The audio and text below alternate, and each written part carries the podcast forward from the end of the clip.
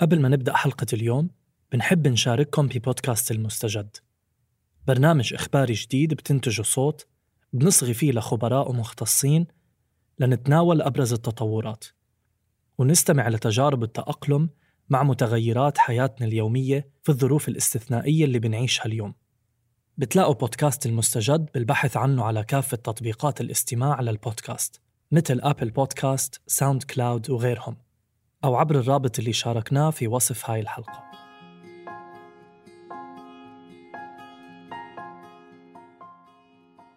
أنا حقيقة يعني حتى الألعاب عرفتها على سن ال 12 سنة.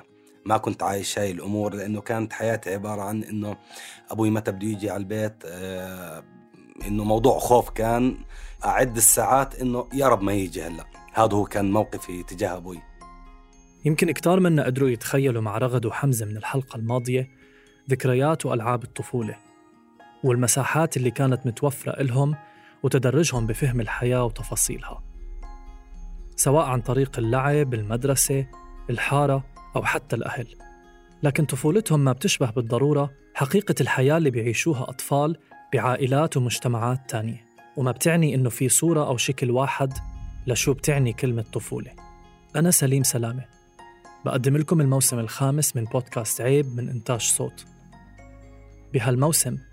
رح نصغي لتجارب طبعت آثارها على ذواتنا وأجسادنا ولكن تم إنكارها لأنها ما زالت تعتبر بنظر المجتمع. عيب. تم تغيير اسم الضيف حفاظا على خصوصيته.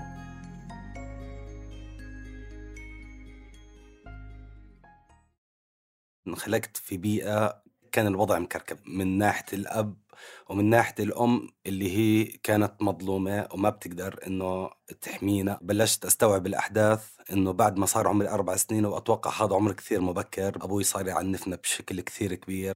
انولد آدم بشمال الأردن بعيلة مكونة من ست إخوان وخوات وأم وأب. أب بيحدد طبيعة حياة أي حدا تاني بالبيت وبيستمد نفوذه من كونه مصدر الدخل الوحيد لهالعيلة الكبيرة يلي كان أصلا الدخل فيها محدود جدا. الفترة اللي انولد فيها آدم كانت متزامنة مع تقاعد أبوه من عمله العسكري وتفرغه الكامل لعمله بمحلات الجاج اللي كان بيمتلكها بوقتها. على عمر مبكر بلش آدم يحس بمشاعر غريبة. منقدر نقول إنه صار عنده نوع من الذكاء العاطفي اللي خلاه يجس نبض اللي حواليه ويفهم طبيعة العلاقات بين الناس. بلشت أستوعب إنه أبوي شخص مو منيح. من هديك اللحظة يعني بلشت إنه أستوعب إنه أبوي بني آدم جدا سيء. كبرنا شوي آه، صار عمري أتوقع ست سنين. كنت زي زي أي طفل بحب الهو بدي مثلا أكتشف الشارع بدي أكتشف العالم بدي ألعب. أنا حقيقة يعني حتى الألعاب عرفتها على سن ال 12 سنة. لأنه كانت حياتي عبارة عن إنه أبوي متى بده يجي على البيت آه، إنه موضوع خوف كان إنه أعد الساعات إنه يا رب ما يجي هلأ. هذا هو كان موقفي تجاه أبوي. صار عمري 8 سنين. آه، صرت مدرك تماما للمحيط اللي حوالي. مين اللي بحبني؟ مين اللي بيكرهني؟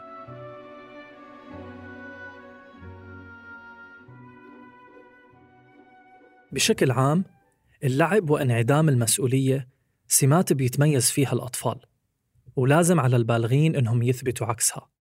بس كان من الواضح إنه آدم اضطر يتبرأ من هاي السمات قبل ما حتى يقرب على سن البلوغ. التعنيف على آدم وإخوته ما كان بس جسدي ولكن أيضا لفظي وعاطفي ونفسي وببعض الأحيان كان في تعدي جنسي. ولأنه الوضع المعتاد بالبيت كان بيفرض عليه معايير خالية من اللعب أو المرح كان يفكر آدم إنه هذا هو الوضع الطبيعي لكل الأطفال.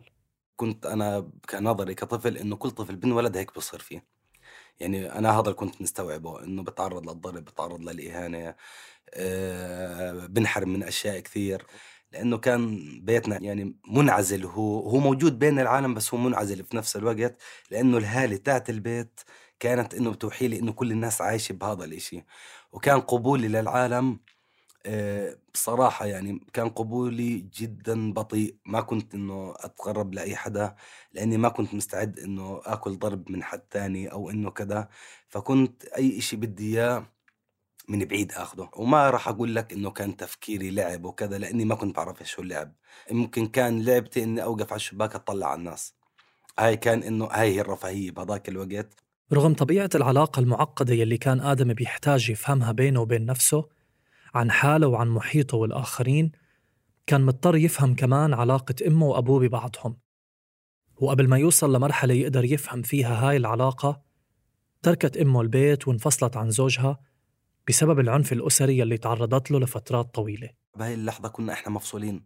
البنات عند أمي والأولاد إحنا كنا مع أبوي. وإحنا كشباب بيقدر هو يستفيد منا البنات ما بيستفيد منهم. بعديها قررت أعمل عقد مع أبوي لأول مرة في التاريخ إنه قعدت معاه فحكيت له إنه واجهته إنه أنت إيش اللي يعني قلت له أنت أبوي؟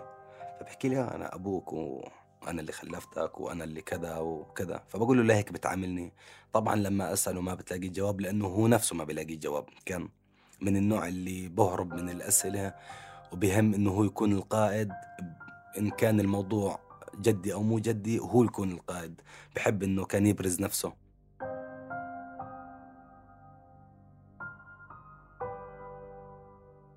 بعد ما تم الانفصال بين الزوجين بلش إخوان آدم اللي أكبر منه يشتغلوا مع أبوهم بمحلات الجاج الحي. كانت هاي الفترة اللي باع فيها أبو آدم المحلات ورجع استأجرها مشان يخفف على حاله مصاريف. ولأنه آدم كان صغير انترك بالبيت. طبعا أنا كنت الصغير ما كان يطلعني مش من باب الخوف من باب العار إنه أنت راح تجيب لي العار ما بتقدر تشتغل ما بتقدر تنتج ما بتقدر تعمل أي شيء. كان طبعا يحبسني في البيت يسكر علي واضل أستناه لحد ما يجي بالليل اللي على أساس ناكل نعمل اشي لأنه هو كان مصدر الأكل للبيت. آه، بعديها بلش يوكلني بتكاليف البيت. فصار يجي على البيت ما يلاقيني بعمل اشي فحكى لي أنت فاشل في كل إشي في حياتك فأنت من اليوم طالع رح تصير تنزل معي على الشغل. نزلت معاه مجال العمل طبعا كان عمري ثمان سنين لما نزلت معاه. ما كنت بفهم إيش هو الشغل ما كنت بفهم إيش لازم أعمل ما كان يوجهني.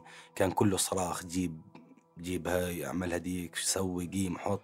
طبعا أنا ما أفهم ولا إشي. بعديها قرر إنه علمني كيف أذبح الدجاج. علمني فبلشت أشتغل معاه وتشربت يعني مع الصنعة. ما بلشت احبها لا هو كان نظام خوف إني أرضيه إنه هيني بجيب لك دخل إنه مش زي ما أنت بتحكي قاعد. فصار يجي علي آه، شافني ببيع كذا بلش يشك في إني بسرق آه، شغله. فبحكي له إنه هي الفلوس عندك وكل إشي وأنا فعليا ما بسرق. بلش فاض الوقت إنه يعنفني قدام الزباين إنه زي كأنه مستأجرني أخدمه. طبيعة الحياة هاي ما طولت كتير. وجود آدم بالسوق وتعرضه للمجتمع الخارجي بهاي الفترة ولأول مرة خلاه يشوف إنه في احتمالات أوسع من المكان يلي كان محبوس فيه وبوقتها بلش يفك قيوده. وبالرغم من إنها محاولات طفولية إلا إنها كانت تجارب خلته يفهم شو بيقدر يعمل. صرت أهرب من عنده وصار هو يدور علي كل ما يجيبني أرد أهرب لمكان أبعد. آخر مرة هربت فيها قعدت ما يقارب فوق الأسبوعين مش موجود عنده. صرت أنام بكهوف بالشوارع أنام تحت بسطات الخضرة لما يسكروا. آه، أعمل أي إشي المهم ما أرجع له. بعديها لقاني إنه لقاني تحت بسطة خضرة. بعديها قرر يحبسني بالمحل إنه أصير أنام بالمحل. وبلشت هون حياتي الشاقة اللي هو ممكن بالشهر مرة كنت أتحمم. كونه ما في حمام في بالمحل. أه بلشت أعيش أكلي وشربي ونومي في المحل. آدم كان يشوف أطفال تانيين بيشتغلوا مع أهليهم بالمحلات ولكن مع هيك كان يشعر باختلاف. هم صحيح كانوا بيشتغلوا بعمر صغير بس كان عندهم امتياز مش متوفر له. المحيط اللي كنت أشتغل فيه محيط فاسد. مو أنا الوحيد اللي كنت بشتغل كصغير. كان الأب يجيب ابنه يساعده بس الفرق بينه وبينه الأب بحبه بيعلموا صنعة قاعد بطريقة حضارية إنسانية مية بالمية. كل الناس أبهاتهم بيعلموهم وأنا ما عندي حد يعلمني. كانوا يعيروني بأبوي إنه يا ابن السكرجي كانوا يقولوا لي شو بتسوي هون؟ بس ممكن تعودت على الكلمة هاي. إنه تعود يعني صار الكلمة هاي إنه زي اسمي مرافقتني إنه مين ما يقول لي إياها ما تأثر فيي لأنه بلدت من جوا صار عندي تبلد. المهم إنه خلص آخذ الفلوس وأروح على البيت. ممكن هي مش انعدام شخصية ممكن إنه تعود على شيء. إنه كل يوم بسمع نفس الحكي كذا فصفى روتين عندي. زيه زي روتين شغلي. ممكن إذا ما سمعت أنا أتضايق.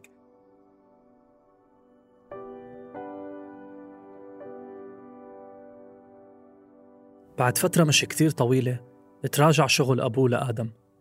وما كان قادر إنه يسد الضمان والأجار يلي كان عليه. وبوقتها رجع آدم انحبس بالبيت لكن ما مرق وقت طويل حتى رجع هرب كمان مرة. وهالمرة كان عنده خطة أوضح لإشي بيضمن له إنه ما يرجعش على البيت. هربت من البيت فضاك الوقت ورحت فعليا اشتكيت عليه. طبعا رحت على المخفر شلحت كل وعيه فقلت لهم أبوي يعمل في واحد اثنين ثلاث حولني على حماية الأسرة. أهل أبوي تكفلوا إنه هم اللي ياخذوني ما كانوا بدهم ايانا ننتقل لحياة المراكز. فكنت أنا يعني قلت لهم ما بيقدروا عند أهل أبوي حتى. فأجت ستي حكت لها إحنا بنتكفل فيه. واخواني ظلوا مع أبوي. وأنا ضليت عند ستي. طبعا كانوا عمامي وإخوالي و...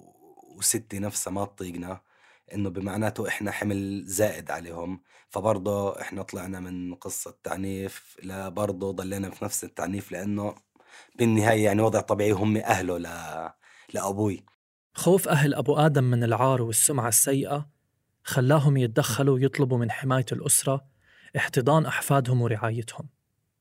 لكن داخل البيت ما كانت الأمور بتشبه العرض يلي اتفقوا عليه. عاش آدم عند سته لمدة سنتين وعلى عمر العشر سنين قرر أنه يرفض هاي العيشة لأنه كان عارف وحاسس أنه الحياة ما رح تكون أحسن وأنه سته بتشبه أبوه كتير. أنا هون صراحة قررت إنه ما بدي أعيش بجو العيلة لأنه أخذت مفهوم إنه العيلة جدا سيئة وما بدي أحكي لك بس عن عيلتي أخذت مفهوم عن كل العيال إنها سيئة. قررت إني أهرب هربت منهم ورحت صراحة لأبعد مخفر مش بالمنطقة مخفر لا بيعرفني ولا بعرفه. قدمت فيه شكوى ثانية لأهلي اللي المرة هاي الشكوى كانت في أهل أبوي. فأجت حماية الأسرة ساعتها قررت إنه في هذا الوقت تسحبني لحالي لأنه أنا اللي دائما بقدم الشكوات. فهون بلشت أتنقل رحت على اللي هي التنمية الاجتماعية. طبعا ودوني لدكتور اللي يكشف علي يشوف شو صار فيه ودوني على مراكز اللي هي للأيتام. عن طريق اللجوء لمخافر بعيدة عن سكن الأهل كان بحاول آدم يضمن عدم مقدرة أهله بالوصول إله أو التدخل بقرار حماية الأسرة. انتقال آدم لدور رعاية الأيتام رغم أنه مش يتيم خلاه يبلش يدرك مفهوم العيلة بشكل مختلف عن الصورة يلي كانت بباله. وبلش يدرك بوقتها إنه العيلة مش بالضرورة تكون انعكاس لكل أطياف المجتمع.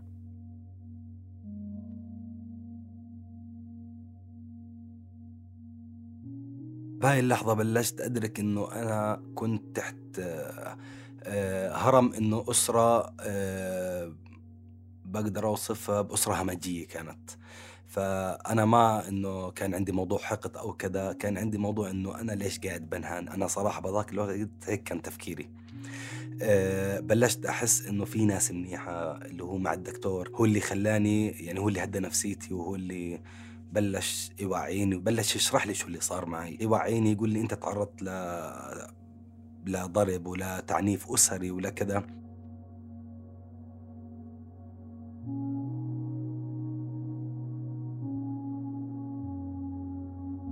هون بلشنا نروح لمرحلة اللي هي مش الاستقرار اللي هو الأمان النفسي. بقدر أسميه إنه بصحى زي زي أي بني آدم. بالإضافة لإدراك آدم لأشياء مرئية وملموسة كتيرة كان فائد وجودها بطفولته. بلش يدرك أشياء جوا عقله عن حاله وعن الطريق اللي بده يكمل فيه بالمحيط الجديد.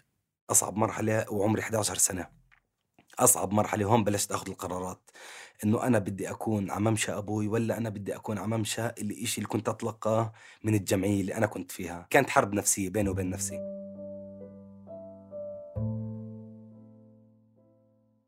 بلشت أنخرط بعالم إنه عالم ما بيشبهني تماما اللي هو عالم إنه أطلع رحلات أروح على الملاهي. ما كنت أشوف حالي في هاي الأماكن صراحة. إنه أنا مكاني كان بالشارع هيك بالنسبة لي إنه شو أنا أصحى على تخت آه، أروح آجي حد يحكي لي صباح الخير حد يلبسني حد يحممني. كان بالنسبة لي الموضوع حلم إنه أنا مو مصدق اللي بصير معي.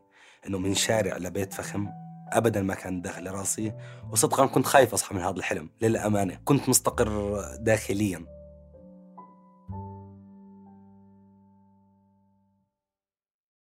هالافكار بلشت توضح أكثر مع الوقت وطبيعة الحياة الجديدة خلت آدم يضل يقارن الماضي بالحاضر.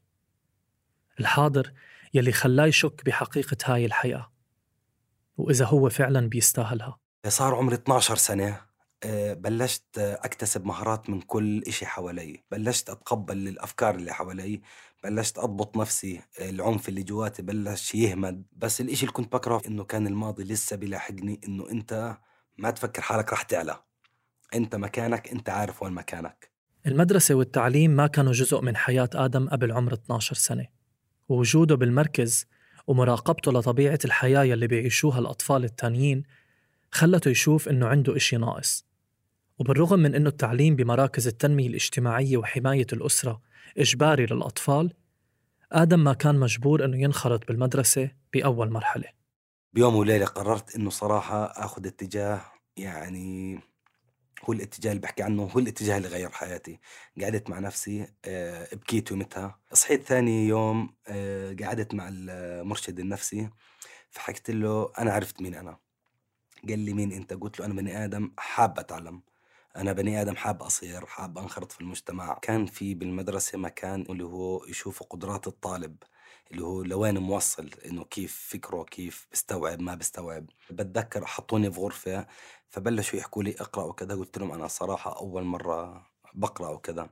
فاللي كان قاعد معي في الغرفة بحكي لي كأنه أنت هيئتك كبير. يعني هو لاحظ علي إنه أنا مو إنه صف أول. كان عمري 12 سنة طبعا لما دخلت صف أول سكتت أنا ما عرفت أرد عليه. فالمشرف اللي معي أخذته برا الغرفة وحكت معه فسمعته من ورا الباب بيحكي هذا كثير كبير على طلاب صفه أنا ما بقدر أغامر وأخرطه معهم. طبعا هي المدرسة اللي دخلون فيها كانت مدارس خاصة ورفضت المدارس الخاصة أنها تخرطني معهم.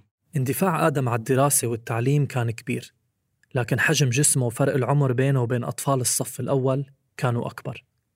كان رفض المدارس الخاصة مبني على خوفهم من رفض أهالي الطلاب والطالبات بتواجد طفل بعمر 12 سنة مع أطفال بعمر الست سنوات. لكن مع الوقت وبس بلش آدم ينخرط بطلاب صفه بالمدرسة الحكومية بلش يدرك إنه في نوع تاني من عدم الاتزان. كنت أحس صراحة بأنه في تغيير جسدي إنه اللي قبالي لسه صغار وكنت أستحي أصلا أحكي معهم. أطلع على الطلاب هم مش متقبليني وأنا مو متقبل حالي معهم. كونه في اختلاف ثقافات آه، عمر تفكير يعني كل إشي فيه اختلاف. يعني عفوا كان هو يفكر أكثر إشي إنه متى بدها تيجي الفرصة ويأكل سندويشته أنا كنت أحس بالملل بالحصة. كنت أحس بشعور ثاني يعني مش زي اللي هو اللي بشعر فيه. صرت أستنى تخلص حصتي عشان يجي وقت الفرصة وأحكي مع الناس اللي تفهم علي. هلأ تفهم علي مش بمعناته إنه فكر كبير إنه نحكي زينا زي أي حدا عن سيارات عن أشياء بتضحك نلعب كرة القدم مع بعض لأنه حتى كنت حصة الرياضة مظلوم معهم فيها لأنه كانت شوط حتى غير شوطتهم آه، دفاشتي غير دفاشتهم جسمي أكبر من جسمهم. فكانوا هم كثير يتضايقوا من هذا الإشي. كان يطلق علي في المدرسة إنه أنا الدفش فكنت أتجنب حصة الرياضة معهم. مو لا شيء. أنا كنت مبسوط داخليا بس زعلان إنه حاب ألعب معكم. إنه يعني أنتم صفي يعني. كنا لأنه كان يصير في بين, بين كان يصير بيناتنا مباريات بين الصفوف. فكانوا دائما يحطوني الحارس هو أكبر واحد بتستحمل ضرب فكنت دائما حتى بهاي مظلوم إنه يحطوني الحارس. وبحب احكي لكم أنا صرت بعشق الحارس قد ما إنه صديت ضربات. بالصف الخامس حصل آدم على موافقة بالدخول لمدرسة خاصة. كان عمره 16 سنة. عمره ما كان صف عمر الطبيعي مع صف الطبيعي. آه، دخلت المعلمة بتحكي لي كان أول تواجه بيني وبينها بتحكي لي أنت شو بتسوي هون؟ طبعا كان بلشت لحيتي تطلع وشواربي تطلع فبحكي لها أنا بهذا الصف. تحكي لي اطلع برا وأنا مش قاعدة بمزح معك. ففعليا أنا طلعت من الصف وكنت كثير يعني حزنت في هذاك الوقت إنه يعني صفي هذا وين بدي أروح؟ فنزلت للإدارة وحكيت لها الوضع واحد اثنين ثلاث طلعت معي المديرة وقعدت مع الطلاب يعني وشرحت لهم شرحت للمعلم إنه الوضع وضعه هو كبير وكذا بس معاه موافقة وراح يكمل فصله الدراسي كنت أتضايق من هذا الموضوع كثير صراحة اللي هو موضوع إنه أبرر للناس أنا ليش بهذا المكان. يعني مش من حق أي حدا يعرف عني مش من حق أي حدا إنه أبرر له كل قصة حياتي عشان يفهم أنا إيش اللي صار فيي كمل آدم دراسة لحد ما وصل لصف التوجيهي. ووقتها اكتشف إنه بفضل الشغل على الدراسة. يمكن الخوف من فقدان الدعم يلي كان بيتلقاه آدم دفعه بأنه ياخذ خطوة الانخراط بسوق العمل بدل الاستمرار بالدراسة الجامعية. الشغل ما كان بالسهولة يلي كان متخيلها آدم خصوصا إنه ما كان مبني على خبرة أو شهادة مثل ما كتير أماكن عمل بتتطلب. لكن بالتدريج بلش آدم يفهم هذا العالم أكتر وكان أول شغل إله بمحل ورد بمرج الحمام بعمان. فبلشت أشتغل عند العالم. طبعا كنت أقضي وقت عمل ساعات كثير طويلة لأنه ما عندي حد بيستناني في البيت فكنت إنه أقضي كل وقتي بشغلي. فللأسف كانوا الناس يستغلوا هذا الإشي. وأنا من النوع اللي جدا خجول فما كنت إنه أقدر أواجههم. بلشوا ينزفوا من طاقاتي. قعدت عند حدا سبع سنين وبعديها قررت إنه أنتقل من شغل لشغل كونه أول شغل بشتغله. فاكتشفت إنه أنا ظالم حالي في المكان اللي أنا فيه لأنه مخاوفي هي اللي كانت حاطيتني إنه ما حتلاقي شغل ما حد حيطلع عليك. فرحت عند زلمة اشتغلت عنده سنتين. هاي الإدراكات ساعدت آدم إنه يكسب الخبرة والوقت لصالحه. خلته يعرف شو هو بحب وياخد قرارات هو مسؤول عنها لأول مرة. الشعور كان جديد عليه لكنه كان شعور في نوع من المسؤولية الإيجابية والاستقرار النفسي. وهون رجعت الدراسة خطرت على باله مرة تانية بالأول فكر إنه ممكن الدراسة تكون وسيلة تساعده يوصل لشغل في أمان وظيفي أعلى. لكن ما كان هذا بالضرورة الواقع يلي اكتشفه. كنت موقف بين طرفين اللي هو طرف إنه بدي أكمل دراسة ولا بدي أشتغل. أنا بني آدم مو مهتم كثير بالدراسة. أنا طبعا كملت لمرحلة جدا ممتازة اللي هي مرحلة التوجيهي. يعني لو كم يعني خلصتها كمان كان بإمكاني أدخل جامعة. بس أنا كفكري كعقلي ككذا أنا بشوف حالي بالعمل أشطر من الدراسة. بلشت أستوعب إنه جسمي اللي مش من حق أي حدا إنه يستغلني بشيء معين إلا بإرادتي. آه، بلشت أفكر كيف بدي أجيب محل. بلشت أحوش طبعا من راتبي. بلشت أخذ بيوت اجاراتها قليلة. حوشت مبلغ جدا ممتاز. ما بدي أحكي مبلغ كبير هو بس مبلغ كان آه، قادر إنه يقوم لي محل. فبعديها شفت المبلغ صراحة ما بكفي. فلجأت لأختي. آه، عرضت عليها الفكرة. حكيت لها أنا حاب أعمل واحد اثنين ثلاث. ف هي كثير تشجعت كونه أنا اللي عرضت عليها. حكت لي أنا ما عندي مشكلة آه، أخذت الفلوس اللي معها كانوا وحطيتهم مع فلوسي. وصار عندي أحلى محل ورد اللي هو شغلي. جدا متفاهم مع نفسي آه، ما عندي خلافات أبدا مع نفسي. وضعي طبيعي بحب وبحكي مع العالم. وعندي أصدقائي وعندي محيطي وعندي بيئتي. رغم التطور والحضارة اللي وصلنا لها لازلنا عايشين بعالم بيآمن بالبقاء للأقوى. والقوي عادة بيكون إما الغني أو المؤثر أو ببساطة وبحرفية تامة اللي جسمه كبير. على الأقل هاي هي كانت المعادلة اللي كان العالم عم بيحاول يفرضها على آدم. لكن آدم كان يشك بهذا الواقع. ولو إنه في كتير مرات كان مفكر إنه هذا هو الواقع الوحيد الموجود. الشك فتح لآدم أبواب كتيرة. قدر من خلالها يطلع حاله من ماضيه وهذا يمكن بفضل إرادته وعدم قبوله بالمسلمات. لكن أيضا بفضل أشخاص ومؤسسات وأخصائيين كانوا مثله عم بيحاولوا يخلقوا معادلة بديلة. هو في تناقض بين الناس أنا بالصراحة بشوف. يعني لما أكون صغير حتى لو كنت مبدع بشغلك كنت صغير بضلوا يحكوا عنك صغير. طب ما هو نفسه الصغير اللي كان يشتغل كنت تعايروه؟ هيو كبر بس نظرتكم له هسا إشي ثاني ممكن لأنه لبسي تغير أسلوبي تغير شغلي صرت أبيعهم فني بتلاقي المدح. ممكن الصغير برضه يكون مبدع. ما تحكم عليه كجسمه ككذا لأنه أنت بدك تحكم على العقل ما تحكم على الجسم. أنا هذا منظوري الشخصي. يعني وأنا صغير صح صغير كنت الكل إنه يستهين فيه بس صدقني العقل اللي كان عندي مستوعب كل إشي بصير. بس كنت أسكت لأنه شو ما حكيت اشي فاضي. يعني ناس كبار هدول. شو بدك تغير فيهم وأنت صغير بالنسبة لهم؟